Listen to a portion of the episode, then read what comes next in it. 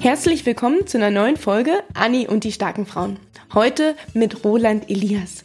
Roland ist Steuerberater hier in Regensburg. Ja, ich kenne auch Männer, die in Regensburg arbeiten. Und ähm, der Roland ist als Steuerberater spezialisiert auf Influencer und Kryptowährungen zum Beispiel. Man kennt ihn bei YouTube vom Kanal Steuern mit Kopf mit nunmehr, glaube ich, schon 33.000 Abonnenten. Ähm, da lese ich mich und höre mich auch mal schlau in seinem Blog und auf seinem YouTube-Kanal. Und ich bin froh, ihn heute auch vor meine Kamera und vor mein Mikro gekriegt zu haben. Ähm, da heute super viel Sturm draußen war, habe ich mich entschieden, hier einfach sitzen zu bleiben, auch wenn ich gar nicht so weit von ihm entfernt bin. Und wir haben es einfach per Zoom aufgenommen aber das geht ja auch wunderbar. Er ähm, kennt das ja als Steuerberater, hat er selbst nämlich ähm, Kunden und Mandanten ähm, deutschlandweit und international, die er betreut. Und ähm, ja, seine Kanzlei ist super digital, aber mehr dazu einfach im Interview. Ich freue mich auf jeden Fall, wenn ihr den Podcast abonniert und auch bewertet und ähm, den Beitrag teilt, den ich dazu veröffentliche. Und jetzt viel Spaß. so. Roland, vielen, vielen äh, Dank, dass du in meinen Podcast kommst. Ähm, Hallo. Erzähl doch mal den Leuten, die dich noch nicht kennen, wer du bist und was du machst. Ja, also kurze Vorstellung. Ähm, mein Name ist Roland, Roland Liers. Ich bin aus Regensburg, bin Steuerberater, ähm, YouTuber, Buchautor, Blogger und sonstiges. Also ich vertreibe die Zeit mit allen vielen schönen Sachen. Ähm, ja, und befasse mich natürlich mit, ja, sag ich mal, allen möglichen Themen, wie zum Beispiel, ja, Influencern, Kryptowährungen, aber natürlich auch hauptsächlich Gründungen, aber auch alteingesessene Unternehmen. Genau. Oh. So der grobe Überblick. das ist total viel. Also fangen wir mal an bei der Steuerberatung. ähm, wie bist du denn überhaupt dazu gekommen ähm, und wie sieht denn dein normaler Tag als Steuerberater aus? Also ähm, zur, Steuerberater, zur Steuerberatung bin ich eigentlich durch das familiäre Umfeld gekommen. Und zwar, weil mein Vater war schon Steuerberater ähm, und da war es dann für mich schon so irgendwie klar, irgendwann man übernimmt vielleicht das Unternehmen vom Vater und so weiter. Ähm, und dann habe ich natürlich jetzt seit letztes Jahr sag ich mal, die ergriffen, bin letztes Jahr Steuerberater geworden und habe dann zum ersten achten Kanzlei übernommen mhm. ähm, und bin in dem seitdem im Grunde voll selbstständig. Also ich war davor schon seit, ich glaube, 2005 teilselbstständig immer angestellt und im Nebengewerbe halt ein bisschen so tätig, habe halt immer so ein bisschen vor mich hingewurschtelt auf Deutsch und jetzt halt mittlerweile halt seit ersten achten voll selbstständig. Und ja, wie sieht denn das so aus? Also sagen wir so, mein Alltag sieht im Grunde so aus, dass ich äh, aufstehe, dann erst mit dem Hund Gassi gehe und ähm, mir dann währenddessen schon, sage ich mal, die ersten E-Mails, äh, ich mal, von meinen Angestellten an mich kommen. Das heißt, ich habe ein Team von aktuell fast zehn Leuten, ähm, die für mich arbeiten. Ähm, das fängt, Teil fängt schon um sieben Uhr, um halb sieben an. Ähm, ich bin meistens eher so der, der meistens als letztes ins Büro kommt. Ähm, aber während Hundegassi gehen, fange ich schon an, so E-Mails zu beantworten oder halt so die wichtigsten Sachen, sag ich mal, auszusortieren, wo ich sage mal so, wenn man Unternehmer kennt, man kriegt jeden Tag irgendwie hunderte von E-Mails, wo man die Hälfte davon im Grunde gleich löschen kann. Und das heißt, wenn ich dann ins Büro komme, dann ist meistens wirklich so, dass ich bloß noch die E-Mails vor mir habe, die ich wirklich beantworten will und der Rest ähm, ist dann im Grunde schon ja bearbeitet. Sortiert. Mhm. Ja, das ist meistens das Wichtigste. Gott sei Dank habe ich eine gute ähm, Sekretärin, die ist schon das meiste wirklich vorsortiert. Also ich kriege gar nicht mehr so viel bei mir auf dem Schreibtisch, aber ähm, ja, und dann geht's weiter. Erstmal Mitarbeitergespräche, sage ich mal, jeden Tag eigentlich was mit den Mitarbeitern Gespräche führen, ähm, weil natürlich jeden Tag irgendwelche Fragen kommen. Ähm, das geht dann meistens am Vormittag dazwischen immer mal wieder Termine, natürlich auch häufig ähm, jetzt mittlerweile Skype und Online-Beratungen, die ich ja täglich im Grunde mache. Und ähm, dann geht's ganz weiter Mitarbeitergespräche, Beratungen und ich bin am Abend meistens so, dann sind noch so Sachen, interne Angelegenheiten, ich sag so, eigene Buchhaltung muss man ja auch machen und auch ein bisschen dann zur Vorbereitung für den nächsten Tag, genau. Ja. Also so das grobst, gröbste Überblick, wie mein Tag so aussieht.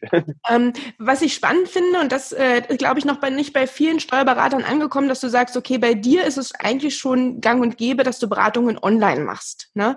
Ähm, ja. Wie hatten sich da, sage ich mal, ähm, der Familienbetrieb entwickelt und welchen Einfluss hast du da genommen? Also ich muss dazu sagen, ähm, ich bin seit 2013 in der Kanzlei, die ich jetzt übernommen habe. Mhm. Ähm, habe da also davor Ausbildung gemacht, ähm, BWL dann studiert und dann nach dem Studium bin ich zurück in die Kanzlei von meinem Vater, weil halt für mich klar war, also dazu muss ich ganz von vorne anfangen. Ich habe immer schon gesagt, dass ich auf jeden Fall irgendwie Unternehmer sein will. Ob ich am Ende Steuerberater sein will, das weiß ich nicht, weil ich habe damals in der Grundschule schon gesagt, ich möchte genauso arbeiten wie der Papa, nur ich weiß nicht, ob ich so viel arbeiten will.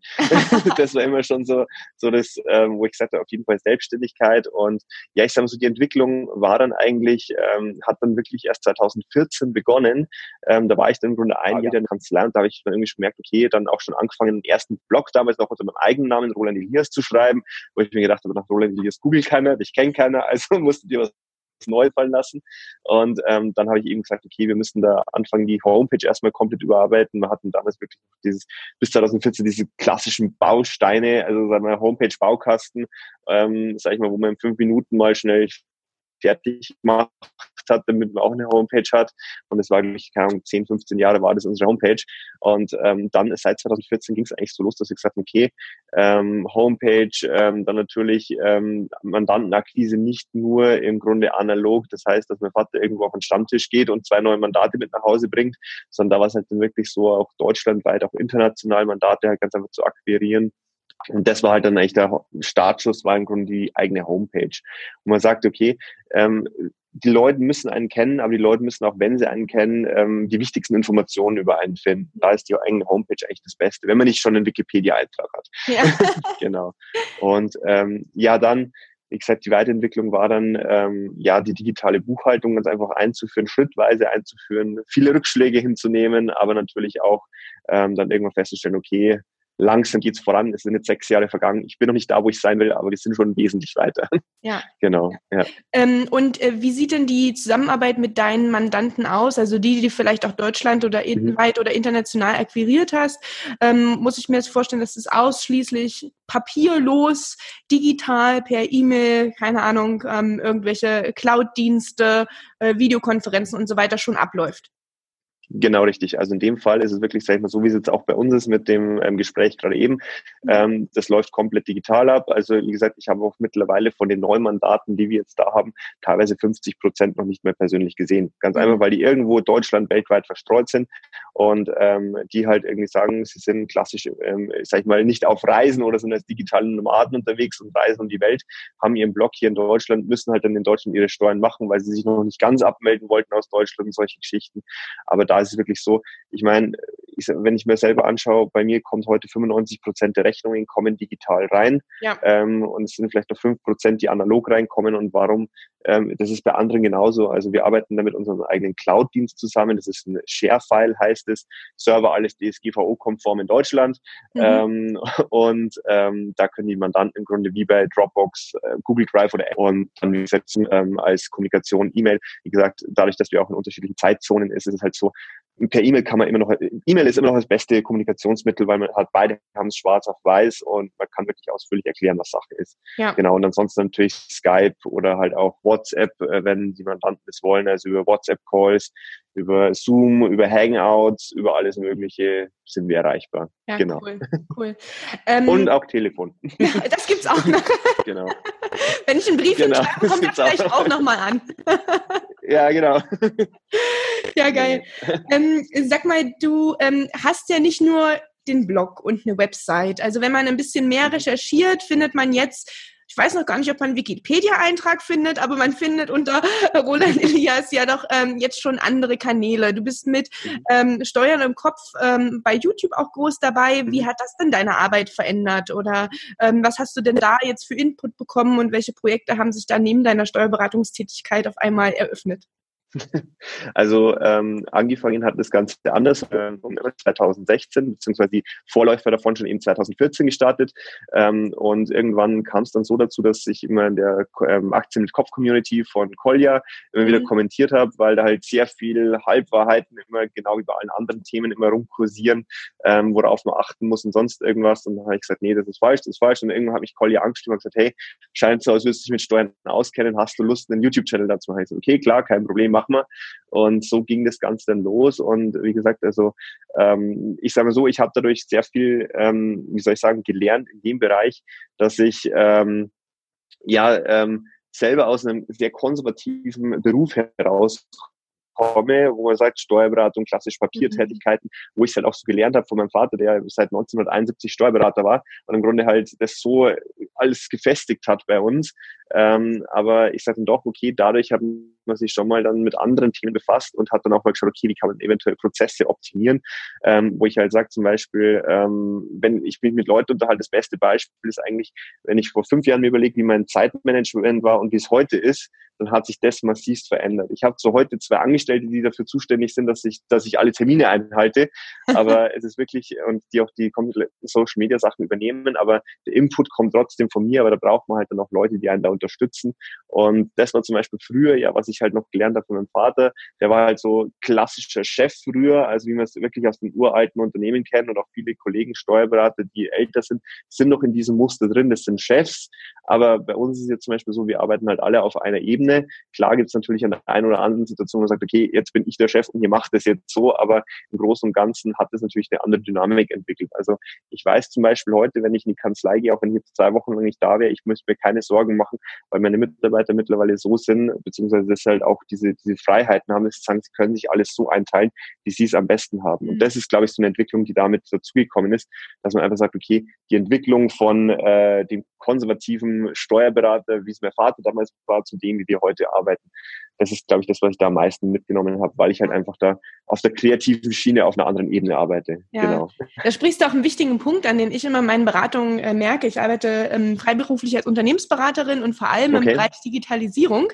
Ähm, und okay. da kann ich äh, noch so ein tolles Software-Tool einführen, Richtig. wenn ich die Mitarbeiter nicht mitnehme und wenn sich die Führungskultur genau. nicht ändert, dann nützt ja die beste, die beste Software nichts. Ne? Darum ja. ist das auch wirklich so, dass ich ähm, bei manchen Kunden bin ich vor Ort und sage, okay, setze mich einmal mit der IT-Abteilung hin und wir gucken, okay, Prozesstest, äh, prozesstechnisch und mhm. IT-mäßig, welches Tool brauchen wir, was passt in die aktuelle Landschaft rein, wie können wir das implementieren und so weiter. Und auf der anderen Seite setze ich mich hin mit dem Team, mit den Führungskräften, um versuche, die mitzunehmen und am Prozess zu beteiligen, weil sonst funktioniert es ja. einfach nicht. Ne? Ja. Ähm, ja, das ist, das ist echt ein wichtiger Punkt. Jetzt hast du ähm, gesagt, okay, diese ganze Community mit dem Kolja, ne, Steuern, mhm. ähm, du mit Steuern im Kopf, er mit Versicherungen mit Kopf, ähm, den Bastian, der war auch schon bei mir im, äh, im Podcast drin mit seinen Versicherungen. Ähm, jetzt hat es damit dann zu tun, dass du dich auch in deiner Steuerkanzlei zum Beispiel auf das Thema Influencer, ähm, ja, sag ich mal, spezialisiert hast und jetzt sogar, wie ich gesehen habe, Bücher rausgebracht hast dazu? Richtig, genau. Also es war auch ein Grund, ähm, weil ich halt, ähm, ich sag mal so, es ist das Klassische, was man bei jeder Unternehmung eigentlich am Anfang hat. Wenn man irgendwas macht, dann soll man das machen, was einem Spaß macht. Mhm.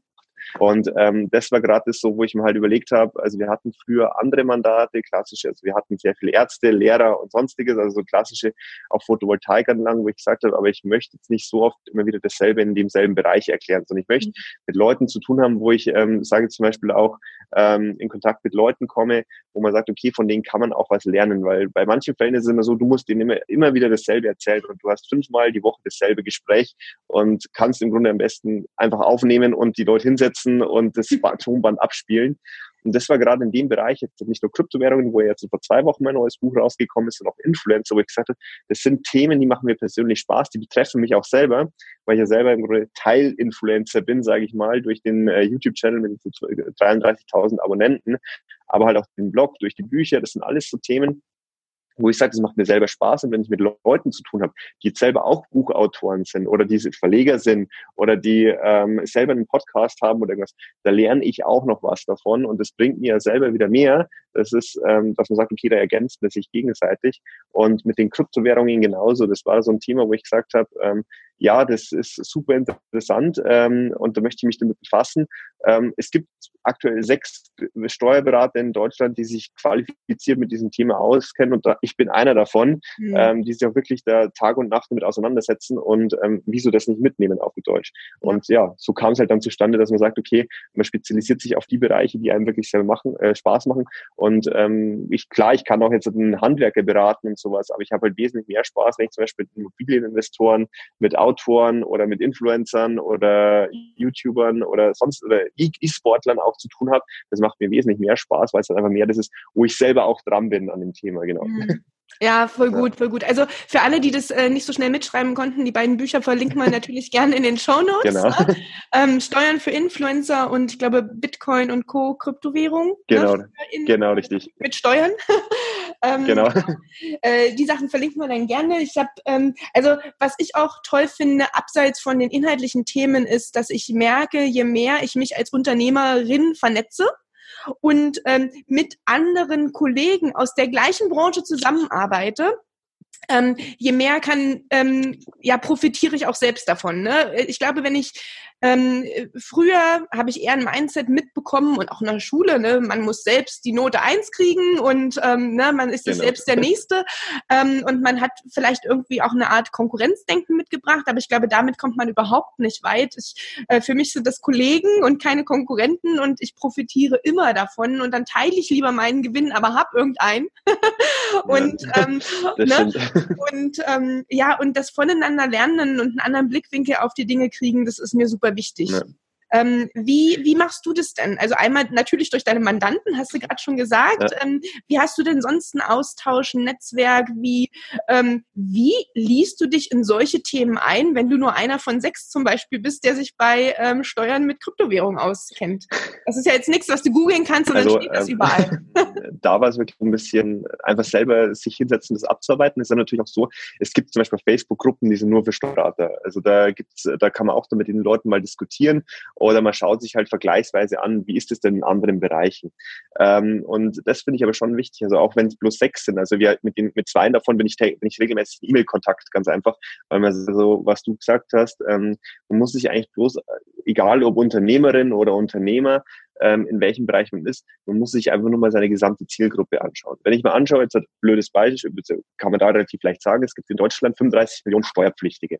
Mhm. Es gibt 80.000 Steuerberater es wird kein einziger dieser Steuerberater schaffen, alle Steuerpflichtigen in Deutschland abzuwickeln. Das ist völlig unmöglich. Genauso, wenn du sagst im Digitalisierungsbereich, ähm, du kannst nicht alle Leute äh, beraten, die Digitalisierung wollen. Da würdest du wahrscheinlich in 100 Jahren nicht fertig werden. Ja. Und das muss man sich eigentlich, und das ist vielen nicht bewusst. Viele haben eben, was du vorhin gesagt hast, dieses alte Denken, dass sie sagen, ich muss Marktführer sein, ich muss überall vorne dabei sein und so weiter. Aber es bringt ihnen nicht, weil sie am Ende natürlich auch die, die Masse abwickeln müssen, aber teilweise auch nicht abwickeln können. Und wie gesagt, lieber ein bisschen Gewinn oder lieber überhaupt einen Gewinn, als ähm, total im Konkurrenzkampf verfallen. Genau. Ja, ja ich habe da auch, ähm, also äh, gerade nach außen hin, wenn man ein starkes Netzwerk hat von, ähm, von Beratern oder Experten aus dem gleichen, aus dem gleichen Bereich, ist es doch viel cooler, wenn ich eine Anfrage kriege und sage, ey, würde ich super gerne abarbeiten gerade, kann ich aber nicht, weil es A vielleicht nicht mein Spezialgebiet oder ähm, ich habe vielleicht gerade nicht die Kapazitäten, dann das an einen Kollegen oder eine Kollegin weiterzugeben und, und das gerne zu machen. Es kommt irgendwie A immer wieder zurück, Karma. Ja. und, ja. und, ähm, und B, merken die Kunden und Klienten, ähm, dass es einem nicht selbst nur darum geht, immer nur den schnellen Euro zu machen, sondern dass man ja. auch hilft, wenn man nicht direkt davon profitiert und kommen dann trotzdem wieder, auch wenn das nicht ja. äh, gleich im nächsten Monat ist. Ne? Also das ist ähm, mir eine wichtige Sache, die ich im Unternehmertum gelernt habe. Ja. Also das ist zum Beispiel eine Sache, was ich auch beim Mandanten mal, ähm, was, was er mir hoch angerechnet hat, ähm, der ist jetzt auch schon, ich glaube, seit fast zehn Jahren bei uns, aber ähm, man muss auch wirklich es sich einmal trauen zu sagen, ähm, Entschuldigung, weiß ich nicht. Mhm. Ähm, ich weiß aber jemanden, der es wissen könnte. Also das ist wichtig, wesentlich wichtiger, vor allem weil natürlich ähm, die Kunden, wenn man gerade wiederkehrend mit Kunden zu tun hat, natürlich da schon sehen, okay, ähm, derjenige, der macht nur das, was er wirklich kann, aber in dem, was er kann, kann ich ihm voll vertrauen. Und wenn er sagt, er kann es nicht oder sie kann es nicht, dann sucht er sie sich eben einen anderen, beziehungsweise nicht einen anderen, aber kommt vielleicht dann später wieder zurück. Also so ist ja. es wirklich. Also die Erfahrung auch, dass man sagen muss, ähm, wenn man etwas nicht kann, dass man es halt einfach auch so sagt. Also ja. Und, und sich nicht dann irgendwie dann an so einem Genau, und lieber seine Nische finden, wie du gesagt genau. hast. Ne? Zu sagen, ja, da bin ich jetzt der, der genau, Spezialist richtig, ja. drinne und, ähm, und für alles andere, ich meine, der Markt ist groß genug für uns alle, ne? Nicht ja, nur im, im genau. Steuer, im, im Steuerbereich. Genau. Ähm, äh, Roland, ich habe jetzt ähm, in meiner ja, Community viele Frauen, die entweder schon mhm. selbstständig mhm. sind oder selbstständig sich machen wollen. Ähm, teilweise machen die das Vollzeit, teilweise nebenberuflich. Was ist denn aus deiner Steuerberatungssicht der äh, die eins, zwei, drei Dinge, auf die man auf jeden Fall achten sollte, wenn man gründet? Puh, äh, ich sage so, das kommt darauf an, wo, wo, man, wo man anfängt. Ähm, in dem Zusammenhang natürlich beim, ganz am Anfang bei der Gründung ist es natürlich so, man sollte sich vorher erstmal wirklich ein Konzept entwickeln. Also ich bin zwar kein Freund von Businessplanen oder sonstigen, mhm weil ich die Dinge einfach nur sind, sind wie Verkaufsbroschüren und mir nicht. Ähm, aber man sollte sich wirklich selber mal hinsetzen und sich mal Gedanken machen, wo geht das eigentlich hin, was man macht. Ich meine, ich habe auch sehr oft mit ähm, äh, Gründerinnen zu tun, beziehungsweise auch klassisch, wie es halt manchmal immer noch ist, mit Ehefrauen, die halt nebenbei irgendwas ähm, anfangen und dann mittlerweile teilweise sogar mehr verdienen als ihre Männer, die Vollzeit mhm. arbeiten, ähm, gibt auch. Ähm, und wie gesagt, da ist es wirklich so, dass man von Anfang an natürlich sich Gedanken macht, was macht man eigentlich, warum macht man das und ähm, dann sich aber auch natürlich ähm, ja dann schon frühzeitig, wo du jetzt sagst, Prozesse anschaut, wie man das Ganze halt am besten gestaltet. Denn ich habe es oftmals erlebt, dass ähm, gab zwei Fälle leider auch, ähm, mit äh, Steuerhinterziehung, weil im Grunde der Mann, der hat ganz normal gearbeitet, die Frau auch. Die Frau hat aber nebenbei ein bisschen, heute nennt man es ja ganz auf Neudeutsch Reselling betrieben mhm. auf Ebay. Ähm, und das war ja bloß ein bisschen Gewinn hat, sagt, ach, da haben wir nichts verdient. Bloß dann hatten die halt daneben Einkommen von äh, sechsstelligen Betrag im Grunde im Jahr, den sie im Grunde mit dem Reselling äh, verdient hat und das wurde halt dann zum Steuerstrafverfahren. Also heißt, man sollte früh genug sich natürlich dann schon mit dem Thema Steuern befassen. Klassisch natürlich Gewerbeanmeldung oder halt Anzeige beim Finanzamt über Aufnahme der Tätigkeit.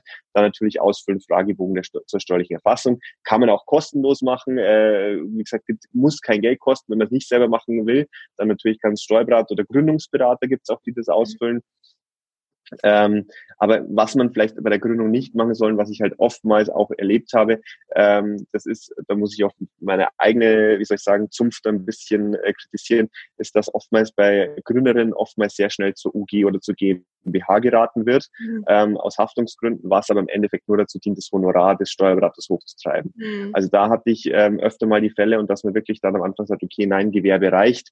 Ähm, und ähm, da hatte ich, wie gesagt, auch schon zwei, drei Fälle, wo es, da war es aber Steuerberaterin und hat eine Frau mhm. dazu beraten, obwohl sie, also wie gesagt, das war jetzt nicht der böse Mann auf Deutsch, der dann, der, der, der das ausnutzen wollte, sondern es waren in, in allen Fällen wirklich dann so, weil er gerade ähm, viele sagen, okay, mit einer GmbH kann ich mir abrechnen, dementsprechend machen wir gleich eine GmbH, der Steuerberater verdient mehr, ob es dem Mandanten was bringt, ist meistens zweitrangig, aber da wirklich sich nicht irgendwie verrückt machen lassen. Ähm, und ich sage mal so, ähm, klassisch natürlich auch der wichtigste Tipp, wenn man noch nicht abonniert hat, natürlich Steuern mit Kopf abonnieren. Da gibt's immer super tolle, super tolle Videos. Und wie ja. gesagt, also auch, ich kann mir auch bloß zum Beispiel ähm, alle anderen von, von mit Kopf natürlich ähm, erwähnen. Also auch, ähm, wenn es Versicherungsthemen geht, natürlich Basti, dass man sich natürlich da auch befasst. Klassisch Produkthaftungen und ähnliches. Also mhm. da haben wir mittlerweile auch DSGVO ein paar Mandanten, die es da erwischt hat, ähm, auch ein paar Blogger, die es da erwischt hat, ähm, mit Impressum und äh, Datenschutzerklärungen und sonstigen aber natürlich auch gerade Frauen, also in dem Fall, sage ich mal, die jetzt klassische Produkte herstellen, ähm, natürlich mit Produkthaftung aufpassen, denn auch da sind die Abmahnwellen sehr schnell. Ähm, und natürlich vielleicht auch, wenn man ja andere Tipps braucht zum Unternehmertum, natürlich auch der Hendrik von äh, Unternehmerkanal. Genau. genau, richtig. Der hilft auch ähm, relativ gut. Also er hat sehr viele YouTube-Videos dazu gemacht. Und wie gesagt, ich glaube, man muss halt bloß die Informationen sammeln und wie gesagt, viele Informationen gibt es kostenlos und das ja. sollte man einfach nutzen. Ja, ja, also das, was ich auch ähm, in meinen Beratungen gemerkt habe, ich habe ähm, letztes Jahr ähm, viele 1 Science Coachings gemacht mit Gründerinnen. Mhm. Das fahre ich gerade ein bisschen zurück, weil ich einfach zu viele Unternehmenskunden habe. Ähm, aber ich habe auch gemerkt, dass dieses oftmals wissen die schon alles. Die haben schon alles gegoogelt mhm. und wissen eigentlich ganz genau, was sie machen wollen. Auch den Prozess, einen Businessplan mal durchgespielt zu haben, einfach mhm. und allein. Nicht, weil man die Broschüre für, für, für die äh, Finanzierung braucht, sondern ja. einfach, um mal sich durchdacht zu haben, was will man überhaupt machen und als lebendes Dokument zu nehmen, finde ich wichtig. Ähm, dennoch ist denen das ähm, jemanden zu haben, der nochmal ähm, sagt, okay, nochmal kritisch hinterfragt oder Mut macht. Ja. Das ist eigentlich das. Ich äh, coachingmäßig braucht irgendwie gefühlt mich niemand inhaltlich, sondern eigentlich nur dieses Mut machen. Und äh, da kann ich das ganz gut verstehen. Ja. Sagen, ah, ich will vielleicht eine beschränkte Haftung in der GmbH haben, einfach aus diesem Sicherheitsaspekt, ah, beschränkte Haftung, ja. ne? Ähm, obwohl dann so viel, so ein riesen Rattenschwanz mit dran ist und es mhm. vielleicht unnötig wäre am Anfang, weil ähm, äh, da noch gar nicht so viel Umsatz ist, dass da der, die riesen Haftungsmöglichkeit wäre. Genau. Ähm, aber, aber ja, das ist ein, dieser Sicherheitsaspekt ist echt ein, echt ein großes Thema ja. bei den Frauen. Ne? Ja, das stimmt schon. Also das habe ich auch schon öfter erlebt, also auch in Gesprächen also mit Mandantinnen oder Gründerinnen. Es ist wirklich so, dass ähm, da wirklich der, der Schwerpunkt eigentlich drauf äh, liegt, denen zu sagen, ja, mach doch einfach mal. Mhm. Probier's doch einfach mal aus. Ich meine, im schlimmsten Fall hast du, keine Ahnung, für ein Produkt oder für irgendwas 100 oder 1000 Euro in Sand gesetzt, aber du hast es zumindest mal versucht und wenn nicht, dann versuchst du es halt nächstes Mal nochmal und dann läuft's besser. Aber das ist wirklich äh, das, wo man sagt, also das, das stimmt schon, also dass, dass man den Leuten auch manchmal einfach nur Mut zusprechen muss, damit sie sich überhaupt trauen, das zu machen. Mhm, ja. Genau. Ähm, was sind denn deine, äh, deine Tipps? Also wir haben vorhin so ein bisschen über Fehler gesprochen ne, mhm. wie man die vermeiden kann? Hast du irgendwie zwei, drei Tipps, auf die man, ähm, wo man vielleicht einfach erstmal Do-it-yourself-Steuer machen kann, abgesehen von deinem Kanal abonnieren? Genau. Ähm, nee, also es gibt wirklich ähm, sehr gute, also sagen wir so klassisch natürlich, wenn man wenn man sich damit auseinandersetzen will, ganz natürlich die Elster-Software, also sagen wir die Schnittstelle von der Finanzverwaltung ist kostenlos. Ähm, dort kann man sowohl die Umsatzsteuervoranmeldung, die monatliche, als auch die ähm, Einkommensteuererklärung inklusive der anderen Steuererklärungen alles abgeben. Kostet kein Geld, kostet halt Zeit. Ist halt da die Frage, ob sich das rentiert. Das muss man sich selber mal ausrechnen. Ähm, und ansonsten sei es gibt klassische Bücher, die ich auch immer wieder empfehle. Das sind zum Beispiel, wenn man jetzt gerade noch in der Arbeitnehmerkombination ist mit, mit Selbstständigkeit, also Nebengewerbe ist zum Beispiel der Konz, kostet glaube ich 9,99 Euro oder sowas ähm, auf Amazon, ähm, ist sehr zu empfehlen. Ähm, Habe ich auch während meiner Ausbildung hergenommen, weil da war zumindest alles verständlich im Vergleich zu den ja, Steuerbüchern, die man sonst so am Markt findet.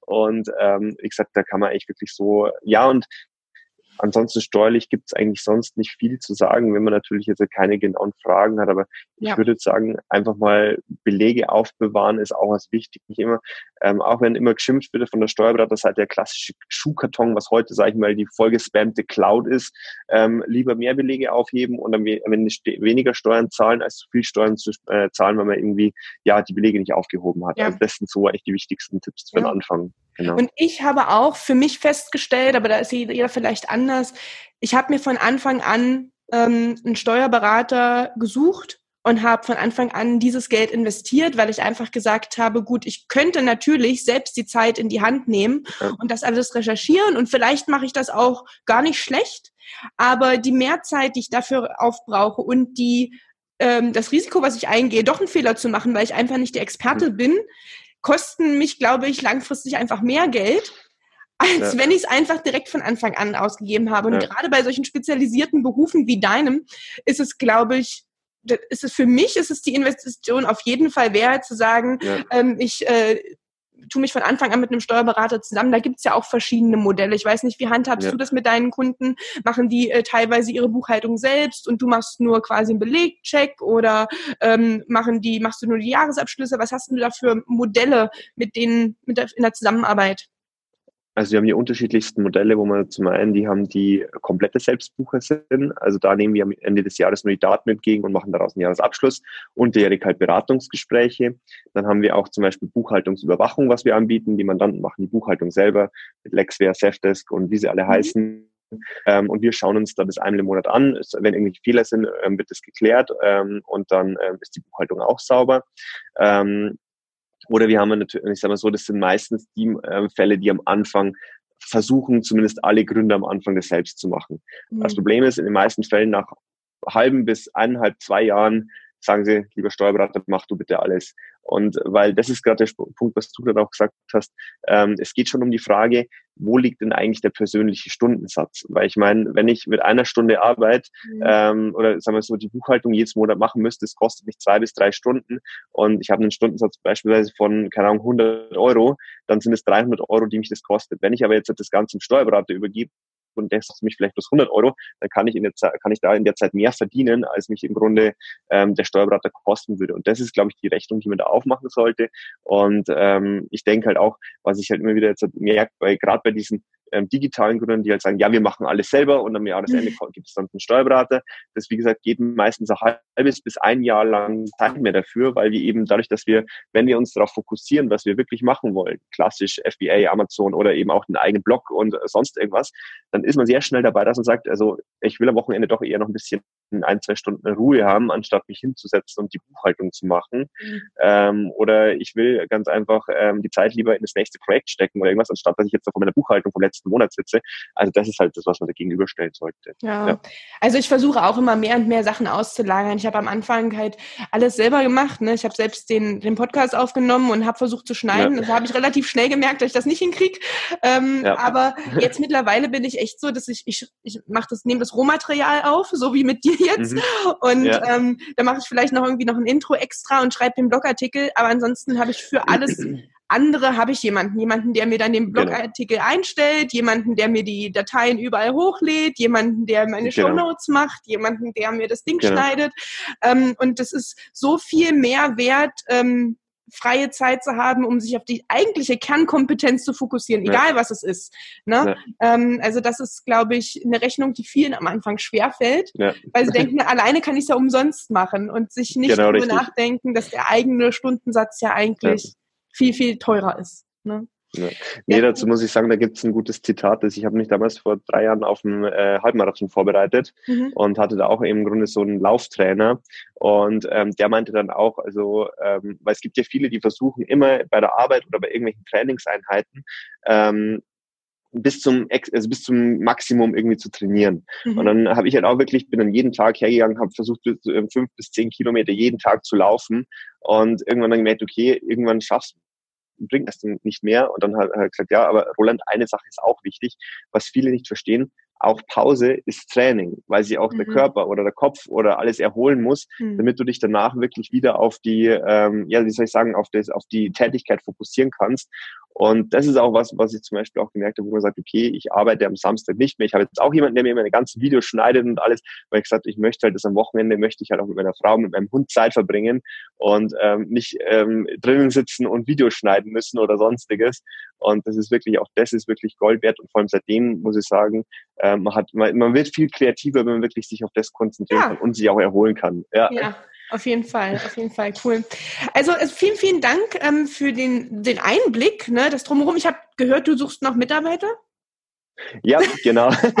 Also wie gesagt, falls irgendjemand äh, da draußen jetzt gerade zuhört und eine Ausbildung als Steuerfachangestellter, Steuerfach mit Bilanzbuchhalter oder sonst irgendwas hat und sich irgendwie was zuverdienen will, äh, der kann sich sehr gerne bei mir melden. Ich suche sehr dringend Leute, weil, wie gesagt, wir wachsen eigentlich zurzeit so gut, dass wir im Grunde auch im Team, also wie gesagt, wir sind eine sehr familiäre Kanzlei, wir sind bei zehn Leute. Wie gesagt, bei uns ist es nicht irgendwie so, ich Chef tu nichts auf Deutsch, wie es früher hieß, sondern bei uns ist es wirklich so, dass wir sehr familiär zusammenarbeiten, Teilzeit, Vollzeit, ähm, ist bei uns alles möglich. Genau. Ja. ja. Ähm, sind die alle dann bei dir in der Kanzlei, ähm, Roland, oder äh, können die auch von zu Hause arbeiten, digital?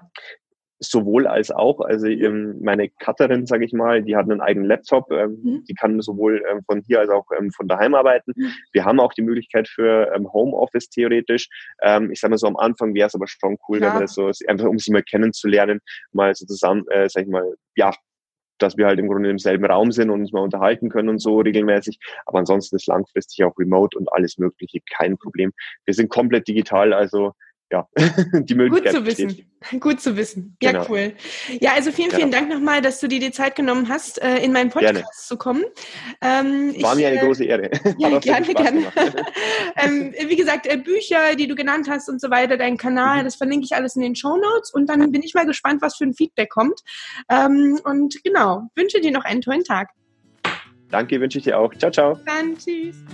So, ich hoffe, dir hat das Interview gefallen. Steuern sind ja bei uns allen ein wichtiges Thema, egal ob wir privat ähm, ja, was zu versteuern haben, Zinseinnahmen zum Beispiel oder ne, Einnahmen von Peer-to-Peer-Krediten, wie ihr in meinem Blog auch lesen könnt, oder ähm, wenn ihr selbstständig seid, ne, auch da euer, euren Gewinn zu versteuern oder eure Einnahmen zu versteuern, so ist es besser.